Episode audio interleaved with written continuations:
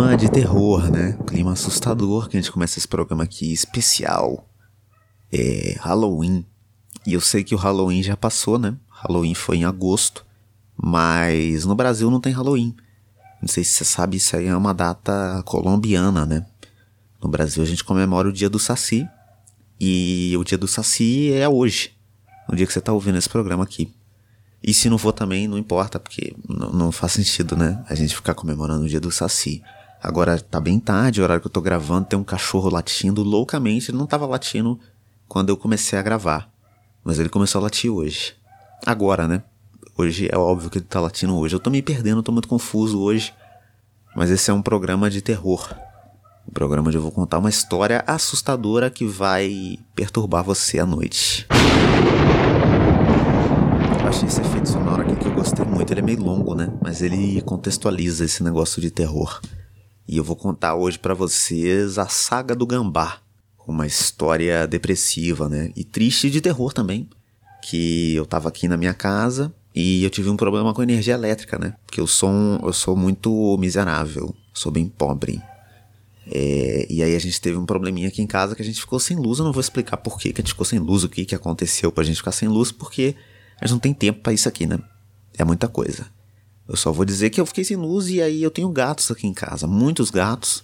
Não adquiri nenhum eh, por vontade própria. Eles foram simplesmente invadindo a minha casa e agora eu me apeguei. Então não tem como desfazer mais, né? E aí chegou do nada um dos nossos gatos com um filhote de gambá na boca. Isso é um momento assustador porque ninguém quer chegar perto de um filhote de gambá. O gambá é um bicho feio, que fede, né? E ele tem essa capacidade aí de mijar na sua casa. Então dá muito medo de ter um gambá perto de você. Normalmente quando o meu gato traz coisa para cá, porque esses gatos que eu tenho aqui, eles são meio devagar, né? Eles têm um probleminha mental, assim, eles têm uma dificuldade de caçar. E não entende, sabe? Pega um bicho e acha que é pra brincar, não entende que tem que matar o animal. Eu falei essa frase aqui para realmente incomodar a comunidade vegana, né? Que é contra esse negócio de matar animal. Eu acho que no contexto de um bicho, de um gato, a melhor coisa que ele pode fazer com um animal que ele já pegou, já capturou, é matar.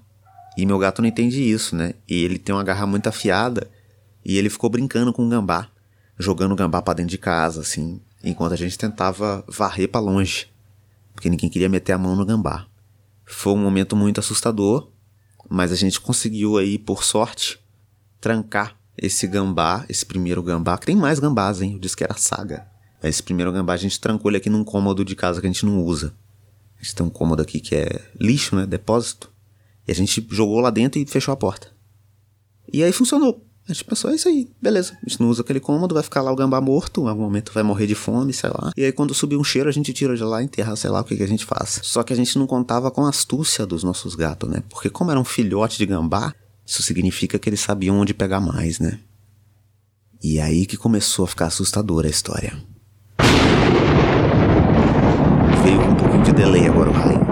É, mas no outro dia seguinte a gente ainda estava sem luz em casa, então você tem que imaginar que isso tudo que aconteceu do gambá e foi no escuro ainda. E no segundo dia eles chegaram com mais dois gambá, porque um dos são mil gatos que a gente tem aqui, mas esses dois dos gatos chegaram com um gambá cada um. E olha que alegria, que festa, né? E aí, no meio do escuro, um dos gambás fugindo loucamente, ele subiu em cima de uma vassoura, que é uma coisa que me incomodava muito antes de eu falar da vassoura, é que o meu gato é muito idiota, entendeu? Ele pegava o, o gambá com a boca, aí o gambá meio que sacudia assim e saía da boca dele. Aí quando o gambá caía no chão, o gambá fazia pro meu gato e o meu gato corria de medo de um bicho que é, sei lá, 30 vezes menor que ele. Mesma coisa, sei lá, do Shaquille O'Neal ficar com medo, porra, do, do Gimli, do Senhor dos Anéis.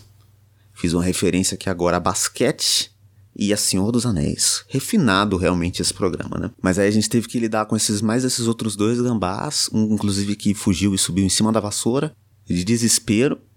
E aí tinha. Uma vassoura tava escorada na parede, né? Ele subiu lá no topo da vassoura, assim, e ficou lá até ele escorregar, escorregou e caiu, e a gente conseguiu varrer esse gambá também para longe, dentro de casa também, mas para algum lugar longe que o gato não ia conseguir pegar. E aí, no outro dia de manhã, que era quando tinha luz, porque isso tudo aconteceu de noite, sem luz em casa, a gente começou a sentir um cheiro meio estranho e a gente achou um desses gambás aí atrás da geladeira e ele estava escondido atrás da geladeira tentando não ser morto pelo gato, acabou morrendo pelo calor que tem atrás da geladeira.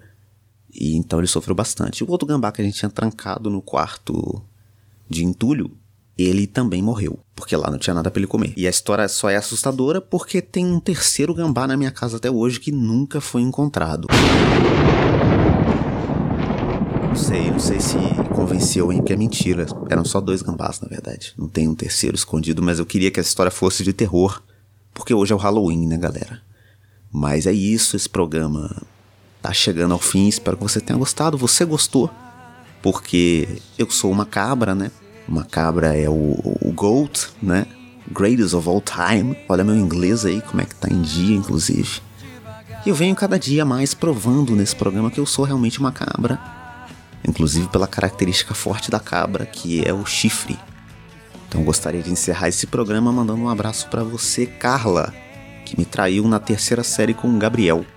Gabriel, inclusive, que votou no Bolsonaro. Então, uma decepção maior ainda para sua vida, Carla, que deve estar muito triste agora, sabendo que você me perdeu. Que é para sempre, né? Eu nunca mais vou voltar para você, Carla.